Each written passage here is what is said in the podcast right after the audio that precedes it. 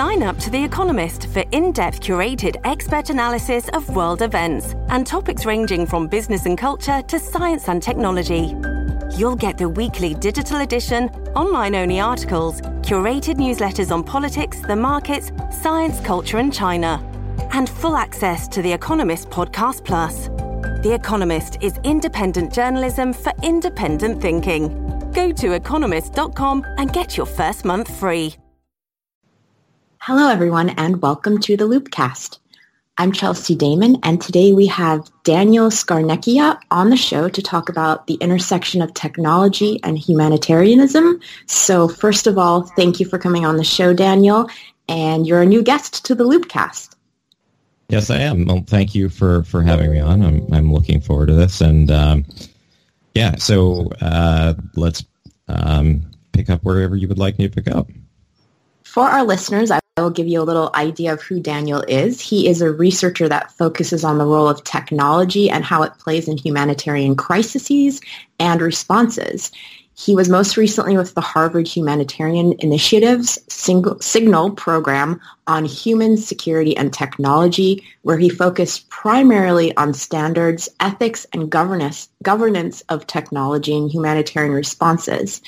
He also has worked on projects looking at the role of disinformation in the Syrian conflict, and he has co-authored a handful of pieces, including a report called The Signal Code, a human rights approach to information during crises, and ethical obligations for humanitarian information activities. So he's the perfect person for this topic, and I'm, like I said, very happy that you're on the show, Dan.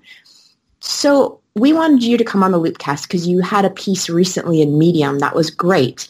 And in it, you state that today we are at the moment of rapid technological change. Digital technologies are affecting our societies and politics in unprecedented ways, and the institutions with which safeguard our society are just beginning to grapple with implications. So why don't you discuss this? Because this is a very powerful statement that you start off with, and we'd love to jump into it here on the Loopcast. Sure. So it's you know it's kind of a broad sentence and and deliberately so. And I'll, I'll tell you a little bit of how I came to it initially. Just of course, you know uh, the work that I've been doing has primarily been focused on uh, the role of technology in humanitarian response and. The concept of digital humanitarianism has been around for a while. Um, you know, it started uh, with this uh, idea, of course, you know, well, it didn't necessarily start, but it became popular with this idea of crisis mapping, um, really around the uh, 2011 Haiti earthquake, and uh, the role of technology in humanitarian response has has grown over the years. Of course, as technology has become sort of a broad part of all of our lives, uh, and you know, there's especially when we're talking about well and i should clarify that when i say technology i really mean digital technology digital information and communications technology because technology is really how you do anything but the distinction is important because digital technology has um, really changed the way we function as organizations and as societies in terms of our, our relationship with information. And that's continuing to change uh, with the sort of uh, advent and diffusion of social media into our society. And so we initially came to this, of course, is you know the you know looking at how humanitarian organizations were using technology, and um, broadly speaking, of course, you know the idea of, of digital technology as a way to improve efficiency was driving the discourse, and uh, you know for good reason in an era where you have a large number of humanitarian crises, you know more more refugees since the end of World War II, and of course shrinking budgets. Um, but what often got left out of that conversation, of course, was uh, the the sort of rights of, of the crisis affected. Um, there was generally a uh, focus on how these could help us, a general sense of techno optimism, uh, but no um, real focus on things like how it would affect the privacy and security of individuals who were affected by crisis, um, how we were really understanding the risks associated with these technologies as uh, organizations. Again, um, while the private sector is uh, usually uh, regulated. Now, to, you can we can argue about how well they're regulated, but they're they're usually regulated in various degrees by states. Um, the humanitarian sector, of course, works across states. Um, uh, you know, large organizations like the UN organizations, uh, other international organizations usually have some degree of privileges and immunities, meaning that um, you know the un, you know that that either broad rights regimes uh, on the regional level or state law doesn't necessarily apply to those activities. Uh, and then, of course, um, smaller NGOs don't necessarily have the capacity um, to either uh, engage in compliance activities or to simply sort of uh, implement, uh, te- you know, uh, information technology in a in a professional way. Now, that has been changing, and I don't want to be overly critical, but that's sort of how we came to this. Now, uh, looking at all of this, and of course, through the course of my work, I also got engaged on humanitarian disinformation, and I have colleagues that are doing uh, other work on how uh, technology and um, really things like mobile technology are affecting the crisis affected, you know, the IDPs, the refugees, uh, people who live in conflict and disaster zones. And what we, we sort of realized, uh, of course, was that um, because we were so focused on how technology might benefit or, or improve the efficiency of, of our work. We didn't really have an understanding of how, one, that technology was related to um, individuals who were affected by crisis, but but also how they were using technology themselves. Um, and so, for example, my colleague Danny uh, Poole, who is a, a, PhD candidate at the School of Public Health here, has done a lot of her doctoral work on how refugees coming out of the Syrian crisis are using mobile phones, and in particular, looking at how it's affecting uh, things like uh, mental health outcomes. And um, so she's um, you know, talked to refugees and done surveys with refugees in uh, in Greece, Syrian refugees, and, and you have to remember that this was a society that before the conflict had uh, in the urban areas relatively good diffusion of 3G, you know, mobile phones. So, you know, the paradigm for thinking about how they're relating to technology is pretty much how we relate to technology. It's uh, easy to conjure up, you know, uh, and sort of a historical notion of, uh, you know, a refugee uh, in a camp somewhere who's um, you know dirt poor and doesn't have any material possessions, and that's really um, that's a very sort of uh, Western centric, I should I should say, sort of uh, almost neo-colonial projection of of what we think the outside world looks like. Now, especially eh, you know, well, across the world, you know, mobile phones are are, are um, becoming ubiquitous, and then especially in a in a country that was you know a relatively you know middle upper middle income country like Syria before the crisis, you had lots of people who had smartphones already.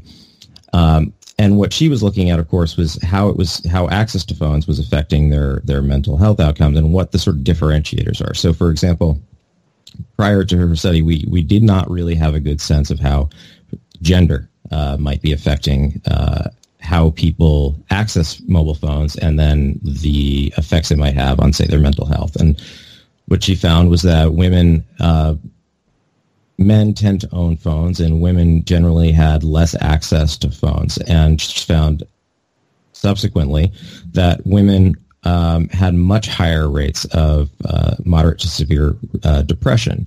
Um, and one of the frequent sort of frequently cited reasons was, of course, that they didn't have uh, ready access to phones through which they could, you know, talk to the diaspora, um, talk to their extended family. And so there's little things like that that are sort of the important bit of doing science around um, how technology affects individuals, but um, are, you know, hadn't been done up until that point.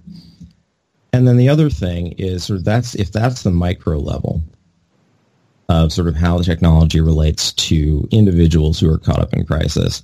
Um, the sort of uh, effects on our societies and politics are things that we're just also starting to unpack. And I think you know most people listening will be familiar with the discussions around sort of hybrid warfare, disinformation, and and these concepts related really to Russian interference in um, in elections um, in the West. Uh, and of course, when we started looking at disinformation um, ourselves, it was sort of driven by the idea that you know, okay, we've sort of you know, there's there's some anecdotal signals that we're seeing. Let's take a closer look around how this is being used in the Syrian conflict.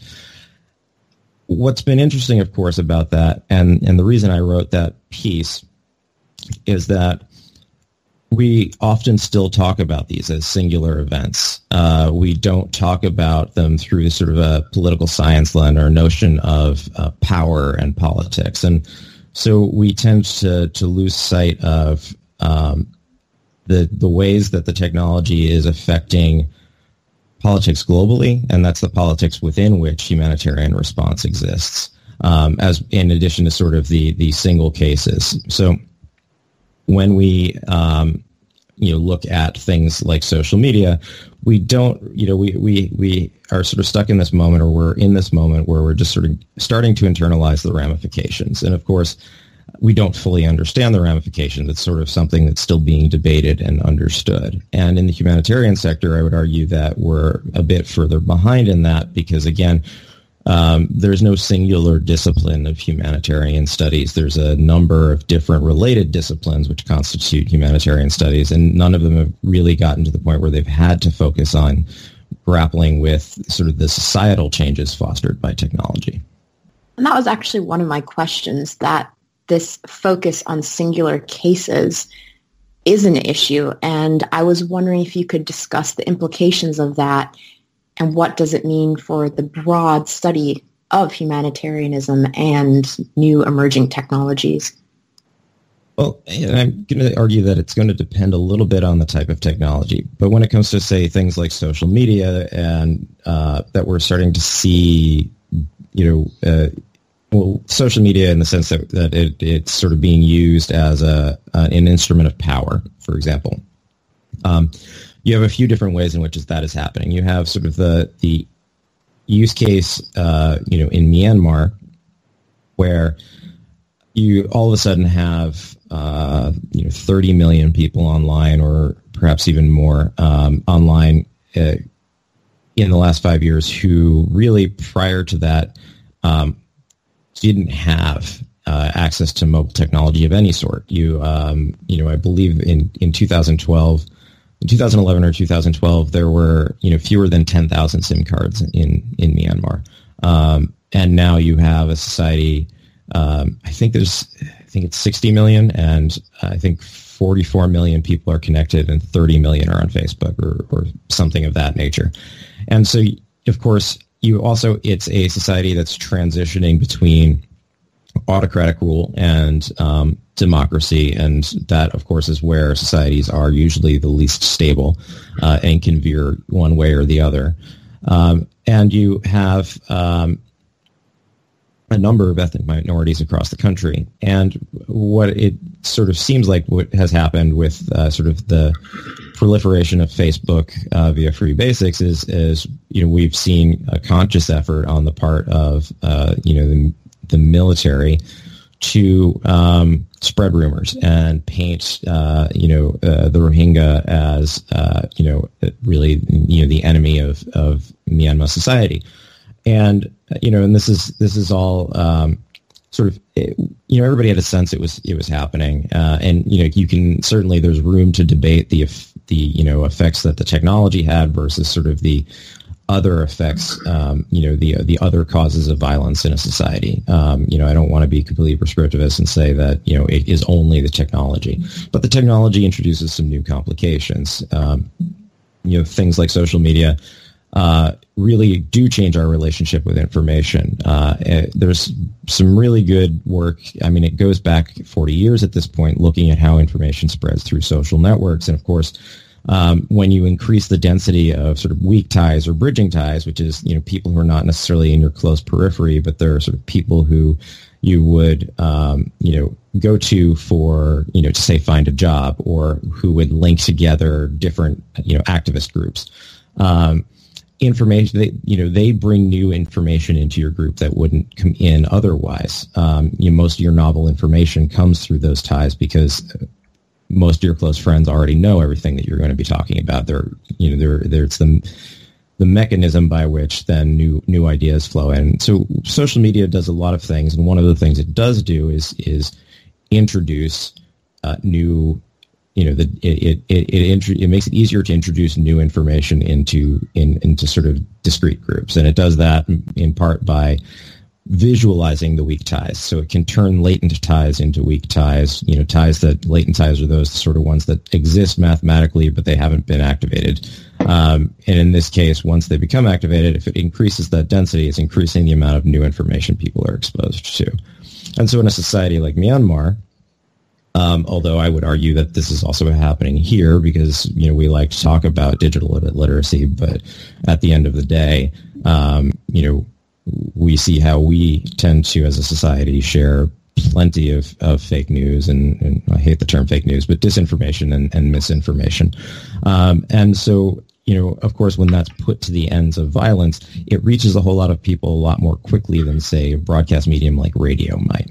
Uh, and so that might be changing the effects of um, power dynamics within states uh, in ways that, you know, uh, increase political tensions, cause ethnic violence, or drive ethnic violence, and allow political actors within those states to, just for you know, for their own ends, further those um, those aims on the international scale, and I think that this is is when we look at Syria um, and a lot of the work that we've done there. This is what um, this is where I tend to, to sort of move away from the, the discussion of talking about it as a singular set of cases, and and avoid talking about it in terms of warfare because if you go to to the political science literature, and, and I know um, Dan Nexon and, and Stacie Goddard have done a lot of work on uh, sort of the tools of statecraft, and um, they sort of point to social media as a, sort of a new phenomenon in the sense that it's a new technology. It's it's becoming part of an old struggle, um, and it gives states potentially gives states new ways of engaging in that, uh, but it is not introducing anything new in terms of what states are doing. Um, and so they're what states, of course, are doing is engaging in um, traditional power politics. And uh, well, I should say states are doing it, but also plenty of non-state actors are doing it. And, and, you're, of course, much more familiar with how non-state actors like ISIS, you know, might be using these technologies to to sort of increase recruitment and further their power. Um, it's a tool of propaganda. It's it's a tool that's used essentially to um, fracture the uh, sort of social cohesion necessary within rival societies uh, to uh, counter uh, an activity. So, you know, Russia might be using it in Syria. Um, maybe not even in particular, you know, they, they, a lot of the disinformation that we see there is focused on the white helmets, but you know, the why of the white helmets is always a, a salient question. No, I suspect it's because they have GoPros uh, and they're documenting evidence of atrocities. And well, we have plenty of you know third parties credibly reporting that the atrocities, um, you know, the sarin gas attacks were committed predominantly by and chlorine gas for that matter too were were committed by regime forces. Um, if you can call that into question, it makes it much. Um, it's sort of a, a tool of deterrence, um, and by deterrence, I mean it makes it harder for states like the U.S., um, like uh, the the UK, to um, comprehensively, you know, strike back when uh, some somebody uh, violates international law. Um, and it makes it sort of politically more difficult to uh, prosecute um, uh, these crimes, you know, later if you have, uh, say, politi- large political constituencies in states that would normally be driving war crimes prosecutions that think that the attacks are actually false flag, um, because at the end of the day, politicians um, are really uh, they're at least in the West, where we have democracies, uh, beholden to uh, populations and their political constituencies. So that's always um, you know that that's what I mean by sort of disrupting um, sort of social cohesion is it sort of drives all these factors which make it much more difficult uh, to deter, say, violations of international law. And of course, what that means for humanitarian responses, you, we are ostensibly uh, neutral um, and impartial actors. Um, Now, the politics of humanitarianism is much more complicated than that. Um, but you do have organizations like the ICRC, which are sort of rigidly and um, deliberately impartial, and you know they, they, they talk to both sides. They provide aid to all sides. Um, but the way that these, uh, you know, the rhetoric that we're seeing around these technology, of course, is you know taking shape. Is it, it's designed to call into question even some of that impartiality.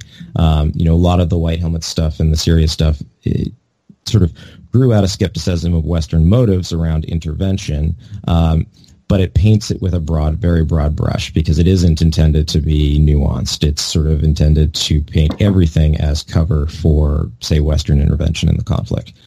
And so as humanitarians, when a technology comes along that changes sort of that social uh, or that political milieu on the international level in which we exist, I think it's important that we start to understand and internalize that because otherwise we're sort of one operating in the dark in terms of the risks to ourselves, and then two, um, we're being acted against um, you know, by you know actors within the conflict that want to instrumentalize aid and, and make it part of the conflict. And then finally, it makes it harder to uphold the political norms and the um, sort of legal norms, which um, really both protect civilians, protect humanitarians, and drive the idea of humanitarian response as a thing that can exist in, in the uh, international political order. Are humanitarian organizations aware of this, this use of information for whether it's spreading disinformation or spreading a specific narrative, are they aware of it? And are they starting to create measures to either counter it or keep their workers aware so that individuals that are going to con- countries where there are potential conflicts or some of the countries you've just mentioned and discussed that they're aware of the situation. They have the information that they need to operate on the ground and help people, which that's pretty much what they're there to do, not get involved in all the politics of what's taking place. You know, I think to a certain extent, yes, and to a certain extent, no, which is not a particularly satisfying answer. You know, one thing we have to, of course, remember is that rumor has always been part of uh, humanitarianism and we do a lot to try and you know i know internews for example has done a lot to try and dispel the spread of rumors especially the kind of rumors that spread among refugees and, and can can cause um, you know cause them harm. Um, on the sort of broader political side there's also of course always going to be political actors within states that are going to be trying to instrumentalize response, or you know they will look for a reason to um, throw out humanitarian actors. Now, traditionally, with humanitarian response, um, humanitarians have to be invited in by the sort of the the, the government that's recognized as sovereign. Um, it's you know, not the sort of thing um, where you can go in and just start delivering aid. And so in Syria, for example, one of the problems you encountered was that from the get-go, you end up being instrumentalized there because you are only allowed to access uh, territory held by the um, Syrian Arab uh, government, uh, so Assad's government.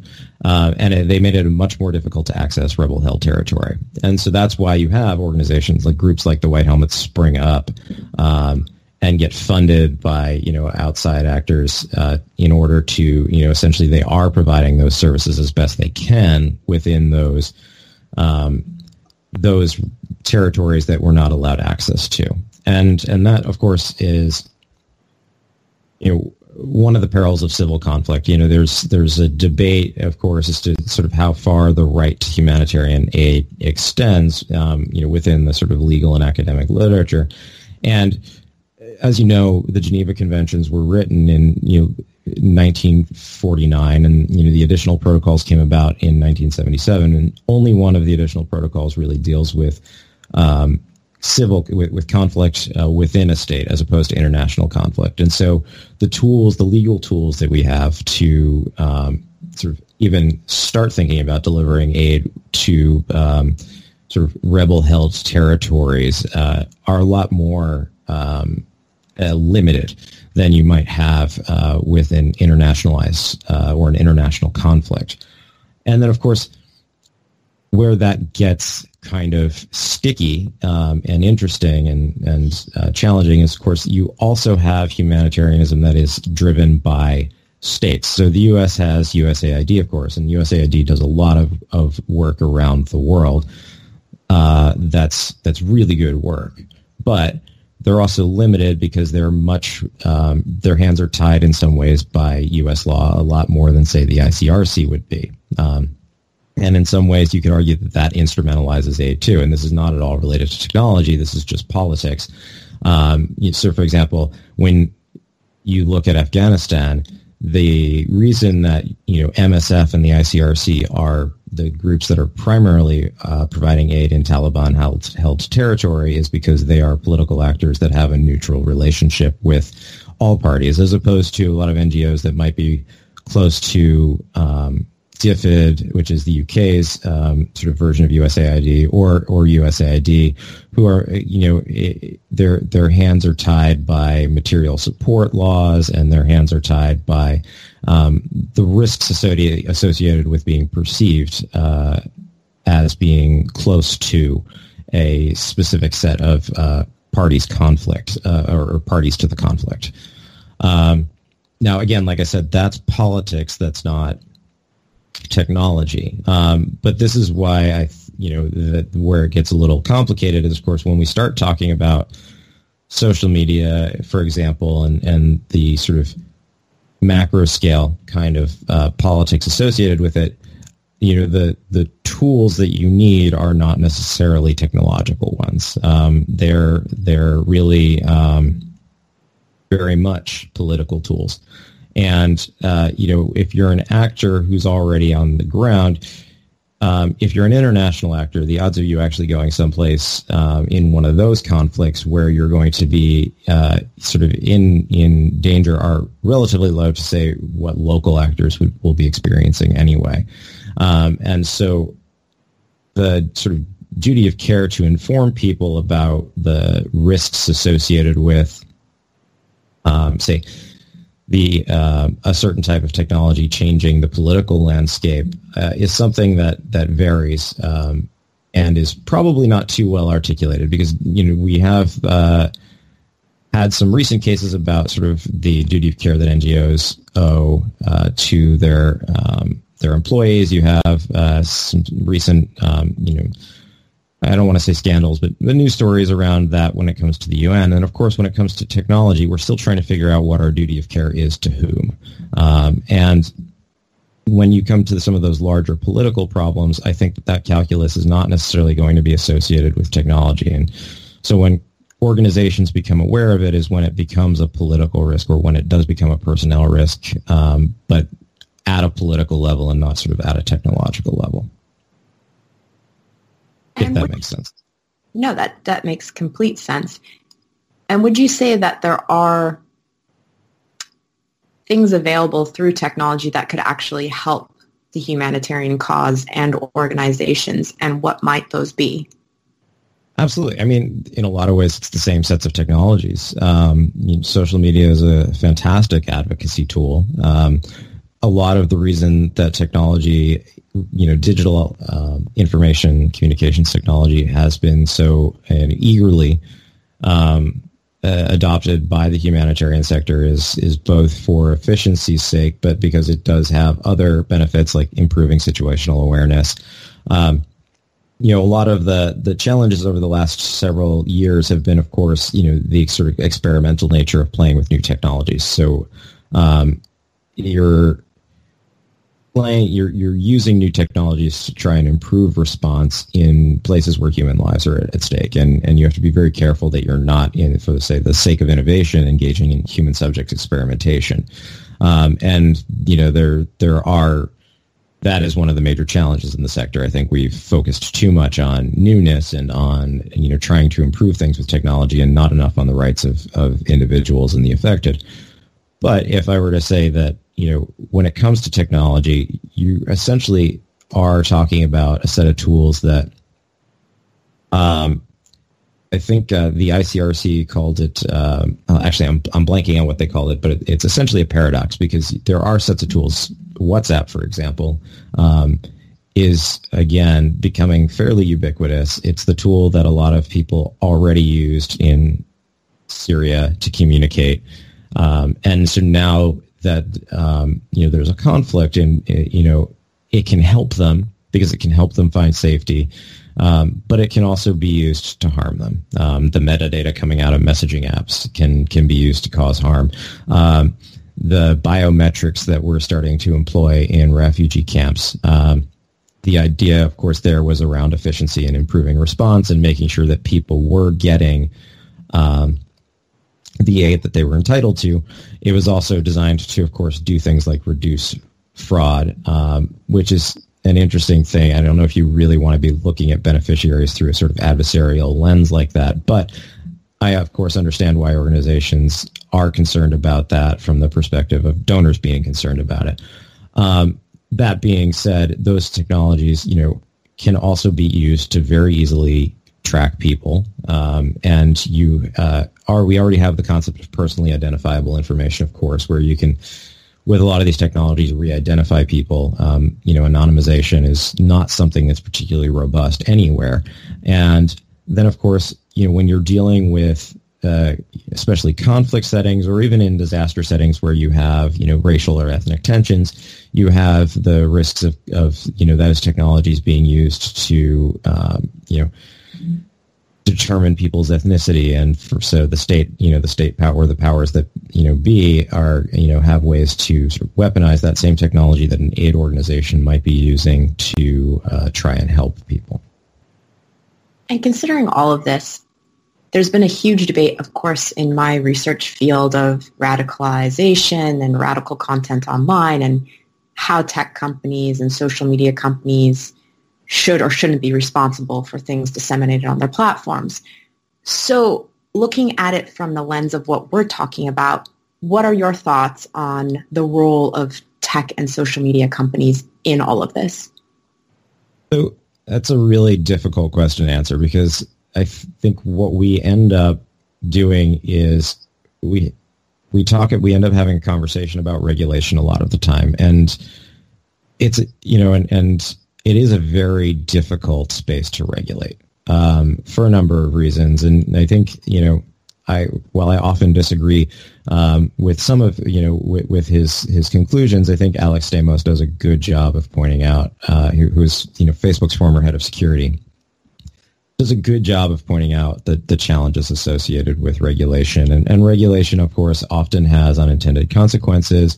Um, you know, it, it is one of those things that it can give states um, more control, uh, say vis-a-vis activists. Um, you, we see that with a lot of fake news legislation. It's being used as a, a an excuse to crack down on dissent in states that you know, don't necessarily have the best human rights records to begin with.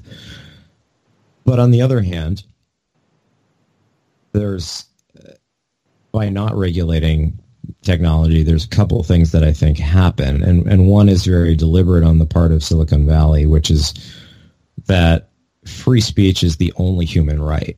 Um, you know, coming from my perspective, you know, and, and you know, being a big advocate for a rights-based approach to how we deal with technology, of course, there are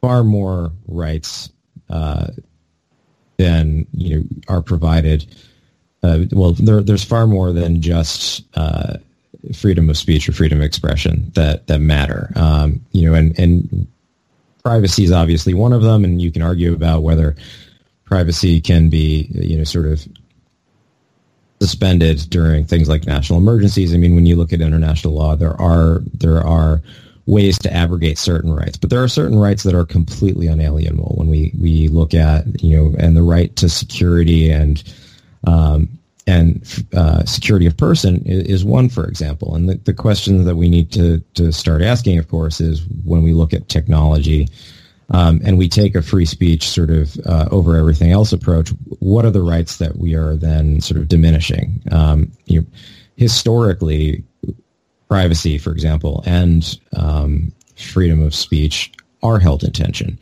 Um, and of course, those tensions are are litigated out, and they're really um, compromise solutions, and that's how we govern societies. And you know, I think in the 21st century, we're starting to realize that it's not just a tension. There's not just a tension between, say, free speech and privacy, but there's a, a tension between free speech and, and security of person that we're also just starting to deal with, especially as these these technologies both provide major benefits to human society, but also uh, have the potential, and in some cases, are demonstrably causing serious harm to, to, to society.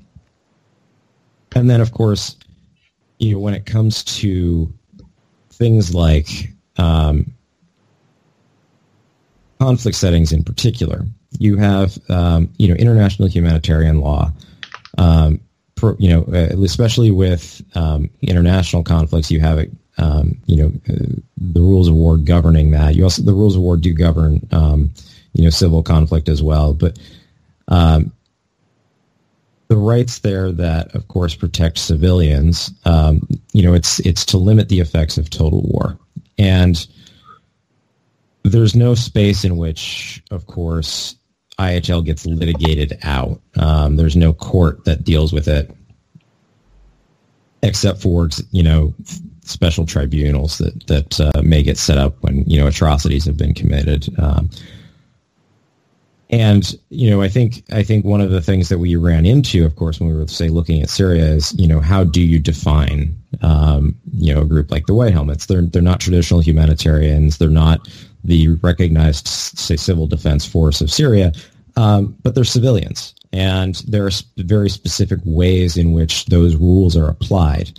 Um, towards civilians. Um, those rules, you know, and, and, how you interpret who is an armed actor and who is a civilian, and um, especially in a conflict that is um, one where you have a lot of non-state actors.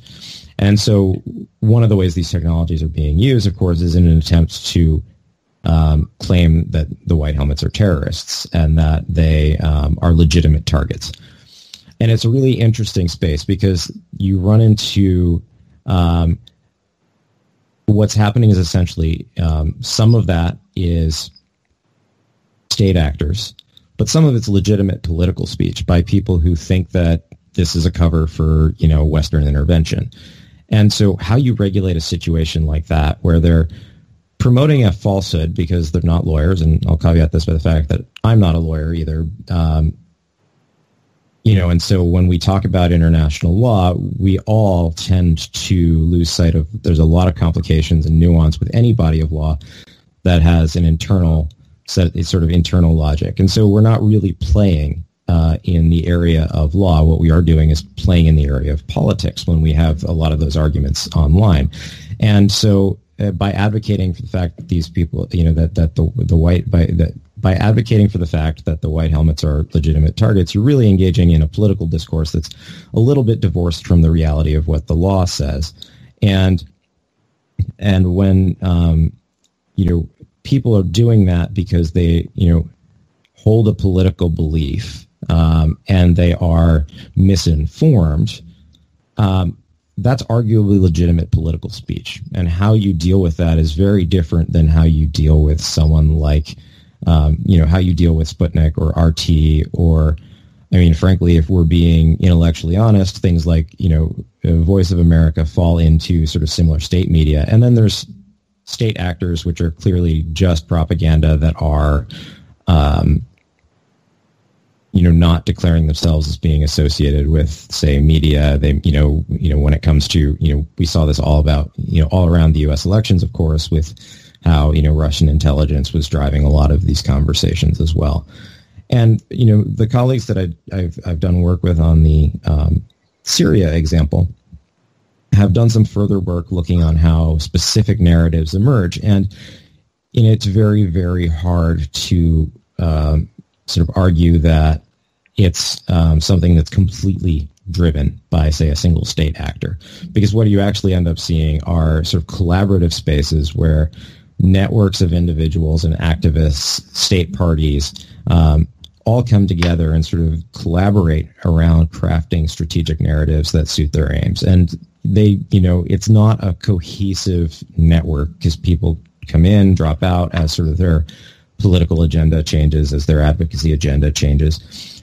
And so I'd be very hard pressed to look at a space like that. And, and this is actually part of the point is that when you have a space that messy and complicated, it makes it very difficult to regulate. So that's an advantage to people who want to use the technology to, again, uh, disrupt um, the ability for states to sort of respond coherently to things like atrocities. And so um, I don't have good answers for how we should, you know, regulate it. Uh, I do think that social media firms, technology firms in general, do need to take a better. They need to t- they, they they need to have more responsibility for dealing with some of these problems. I mean, there's of course the extremely radical idea that you know maybe we should be questioning whether these technologies are even good ideas to begin with, and you know I don't think you're ever going to unring the bell of say social media, but we should pause and think through the unintended consequences of technology before um, you know, we sort of wholeheartedly um, adopt it and um, you wholesale into our society, uh, if you will. Um, so I'm sorry, that's probably not a very satisfying answer because there's just uh, every time I have this conversation about what should be done, you can go down so many different rabbit holes and end up getting to, to just very either unsatisfying conclusions, or you can end up in places where there are sort of radical unintended consequences that create additional challenges. I completely agree. It's a very sensitive question and topic. I deal with it myself, and I'm still not sure what end of the spectrum, if there is even an end of the spectrum that I stand on. I think there's many forces involved, so it's it's hard to just take one stance. Um, going back to something that you mentioned in the talk about the laws, the laws of war, and who is considered a civilian or a, an actor, would you say that potentially with these new technologies and almost a new form of warfare that we're seeing with using technologies, using actual fighting on the ground, etc., and using also narratives to sway conflicts and politics towards or against a certain narrative, would you say that some of the traditional rules and laws that govern conflict should potentially be looked at and adjusted or even changed or things added? So, y- yes and no. Um, I'm not going to advocate for changing the law. I'm not going to advocate for, you know, Microsoft has been pushing for the idea of a fifth Geneva Convention. I think there are risks inherent to any um, revising um, or, or or adding new laws at this point because you know you have to recall, of course, that states will during that drafting process take advantage of it best they can, and we may not like the outcomes. Um, and you know I, the current set of conventions came about in a period following um, the end of, of World War II, and they were contentious enough, um, but that you know it, it, there was a real need and there was a real moment of sort of systems change occurring um, where a new you know a new global order was was coalescing around um, you know a, a, set of powers, and I, I think that not to say that that's a completely unique point in history, but I think that um, you know, the sort of lobbying and advocacy and uh, required to do that is is it is a does, does take sort of a special time and a unique set of circumstances, and um, that's not to say that we haven't achieved things in international law since, um, but I would be wary of. Uh, essentially at a now when we're at a moment of increasing you know multipolarity again and you have lots of revisionism opening the door to weakening the existing sets of, of rules and, and laws. Um, what i do think is necessary and, and um, my colleagues and i have you know uh, every every chance that we we've had uh, on, you know where we've we've been on stage with you know you know high high level folks from the uh, the International uh, Committee for the Red Cross, which is you know shocking to me, but but we have uh, been uh, you know had the privilege to uh, sort of be in these discussions. Um, is uh, you know press for a commentary. What we do need essentially is clarification about how existing law and the existing rules of war apply. And I mean, I think that there are a lot of cases where it's pretty cut and dry. I mean, you know, the ICRC is a great example of an organization that, you know, they, they tend not to, unless things are really bad, condemn any actors publicly. They, they make private entreaties uh, to remind um, warring parties of their obligations under the law. And a lot of what we've just been talking about with technology, when it comes to rights and when it comes to sort of um, you know non-IHL sort of lenses, at, you know, you're looking at that sort of what you see. A lot of these are happening outside the conflict zone. They're they're not part of the you know what is considered the you know um, they're they're not happening in a in a territory that is conflicted. So um, IHL doesn't apply. And um, but when of course you have warring parties that are engaging in now those warring parties their activities can potentially be policed. Um, and under the existing law, I'm again not an IHL lawyer, so I would recommend talking to one there. Um, but if there were a potential violation, there would be avenues through which say the ICRC would be able to go and you know again entreat states and and non-state actors uh, to fulfill their obligations under the law.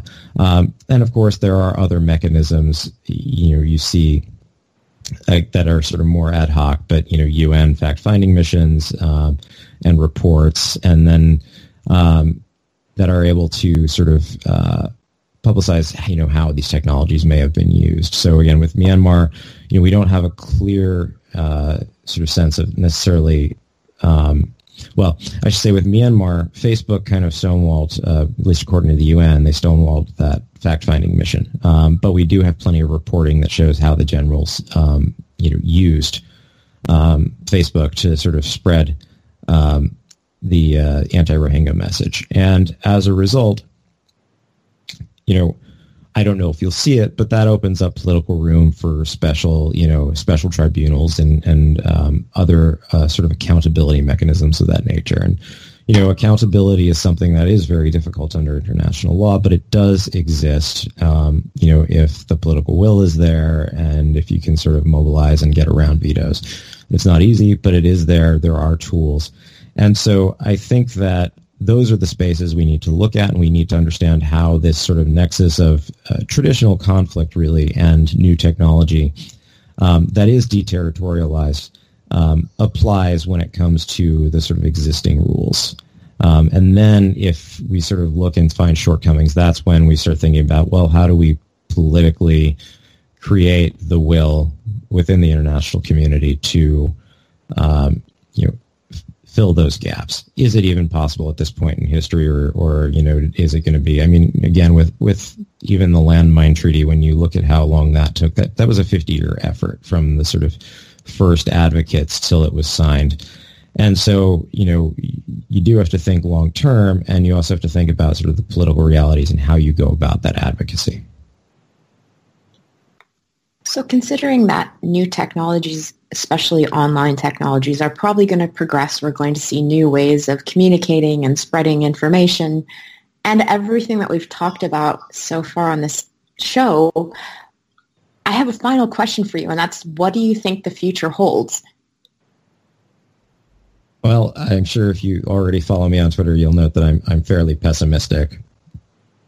Um, I think, though, my pessimism isn't necessarily. I mean, it, it, it is in part born by technology. Um, but if I were to step back, you know, I think that I don't think that technology is neutral. Um, but I do think that technology does have good uses and it does have bad uses. And technology, of course, comes about because of investment in those technologies. Um, and so you could argue that, you know, Facebook was not inevitable. Facebook became inevitable because, uh, you know, there, there were ways to monetize it and financialize it. And so the role of technology should be understood because as I've been talking about, you know, throughout the show, I think that technology changes our relationship with information. It has that ability to create for political actors to take advantage of it and create new political settlements, if you will. Um, but we shouldn't dis, you know we shouldn't step away and say it's only technology. We we should step we should, we should step away, I should say, and, and and remind ourselves that it's not just technology.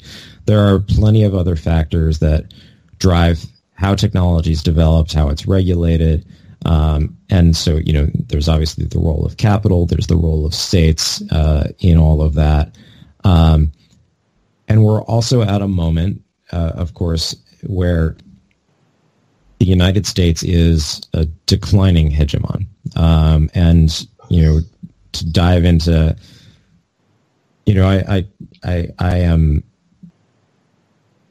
I, I'm a bit of a constructivist, but when you sort of I, buy into the idea that the hegemon, um, that there's sort of, there is an order within international relations in, in the sense that um, you have um, you states that are subordinate and uh, superordinate to other states and other actors as well. I should say you can throw firms, wealthy individuals, groups like ISIS in there as well. They all compete for power on the international stage, and with um, you know a declining hegemon like the United States, it had set the rules of the road, along with, of course, um, its allies and and other powers that were sort of seeking its uh, you know its its um, largesse and and uh, and and favor over the years.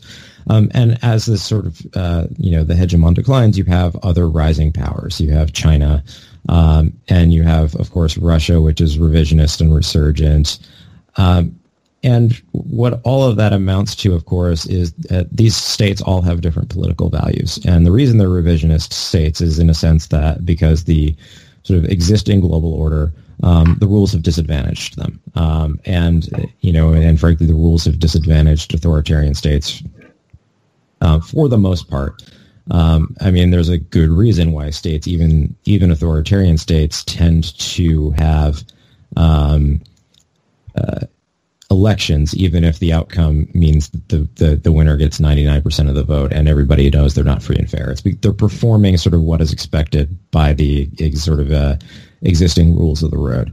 What that means for the future is hard to say um, because, you know, for example, with, with China, you have a very different set of political values and the role of technology and surveillance within the, the Chinese state is radically different from anything that we would think of as acceptable.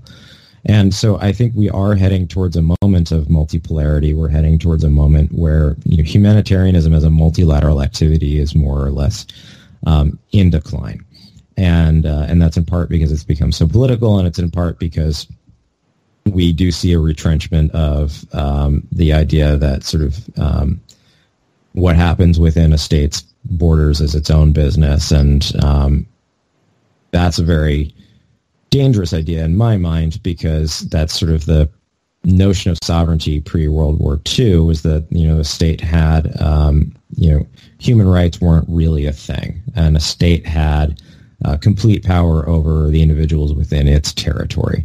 And, um, you know, so if we progress back towards that, it raises a whole host of questions about how we respond to um, things like um, complex emergencies and conflict, um, especially civil conflict. Um, you know, disasters might be another story. I mean, you have the increased localization of aid, which I think is is actually a very powerful tool, um, but it requires, of course, you know, when you look at, say, Syria again in the rebel-held territories, you had local actors trying to step up and you know fill the gap where aid organizations, uh, international aid organizations, couldn't go, and of course the they became essentially uh, targets in the conflict. And so I don't know how you deal with those complex emergencies um, and localization of, of aid um, at the same time, uh, especially if you're looking at a world where you know human rights matter less or they're in retreat. Um, and so I I don't have a, an optimistic view of the future right now. Um, you know, I also think that, and, and we haven't really had time to discuss um, you know, the the Palantir deal with um, WFP, but I also think that you know I shouldn't just solely say that you know Russia and China are you know uh, pushing a sort of different view of the world, but you also have you know organizations um, like Palantir, and one of the interesting things and uh, about you know that's an American company, and it is you know, the reason this uproar occurred was because they are essentially a defense contractor. The perspective of the humanitarian sector really is that they are a defense contractor and not just a tech company. Um, which creates, of course, the perception of um, you know partiality towards U.S. interests. But but what it's more compelling to me, and and um, you know, I know others are doing um, you know work on this, and, and they'd be more more sort of to sort of speak on it. But it's sort of um, outside of the state interests that they might represent, uh, uh, you know, you see the way that we as a sector engage with technology firms is very much tied to this notion of surveillance capitalism. And so you see a lot of, um, you know, it doesn't have to be Palantir. It could be a Google or a Facebook that we're engaging with. And, and that is a distinct from the sort of um, political values that I would say you see with China and you see with Russia, and, and maybe even distinct from the last sort of uh, 70 years of sort of the Western global order. That is its own sort of political agenda that's sort of driven by a very different set of values. Um, and that's also something that we need to be thinking about and wary of. And and so you know these are all forces that are, I think, pushing us away from the traditional model of aid um, that we've sort of seen over the last 70 years. And, you know, that's probably a simplification in terms of, I don't want to describe it as monolithic, but the, there's this sort of uh, Dunantist tradition. Henri Dunant was the founder of the, the Red Cross, um, which is a very humanistic, um, very impartial and neutral uh, sort of um, notion of, of humanitarian aid, and a lot of it was, um, you know, human. It was it was humanist. It was very human centric.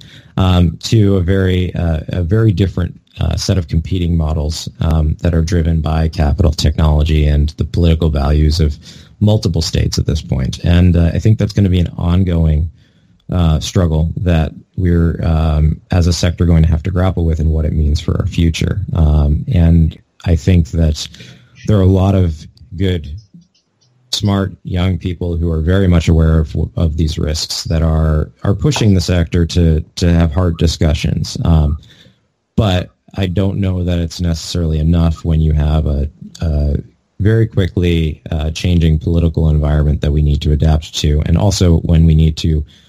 You, when these, you know, if these organizations, uh, the international organizations, are going to survive, they're going to be sort of self-interested in the sense that they're going to um, you know, essentially try to meet the, the needs of donor states. Um, and um, that may, you know, of course, you know, the donors are going to have an outsized role in setting the agenda. And so what that means for the future when we're sort of seeing this, this move towards multipolarity, I'm really not sure. Well, I want to thank you so much for coming on the show, Dan, and offering your really knowledgeable thoughts on this topic. It seems like it's going to be a constant struggle and constant development with technology and humanitarianism and how the two work together or not work together, really.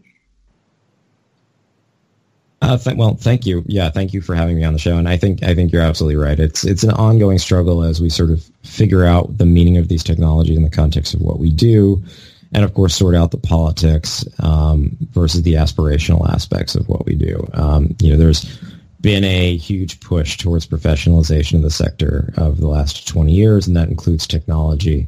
But along with that has come, you know, a culture of, of uh, you know, a risk culture, uh, sort of security culture um, that you know carries its own set of values, and so sort of trying to figure out the meaning of what uh, you know those values shifting um, and the sort of political milieu that in which in which the sort of sector exists uh, is going to be a constant struggle, and and I don't think it's going to you know be something that's going to be resolved anytime soon. But I also think that uh, that's the, you know you could say the same of sort of the uh, the international order right now. We're in a period of, of change, and um, we I think as a sector, um, both as humanitarians who exist to alleviate suffering um, and also, and, and, and also, I would say that, that human rights advocates who, who I would make, you know, distinguish from, from humanitarians for a lot of good reasons, but, but they all, you know, this is going to keep us all very engaged as we, we sort of struggle to figure out what all of this means.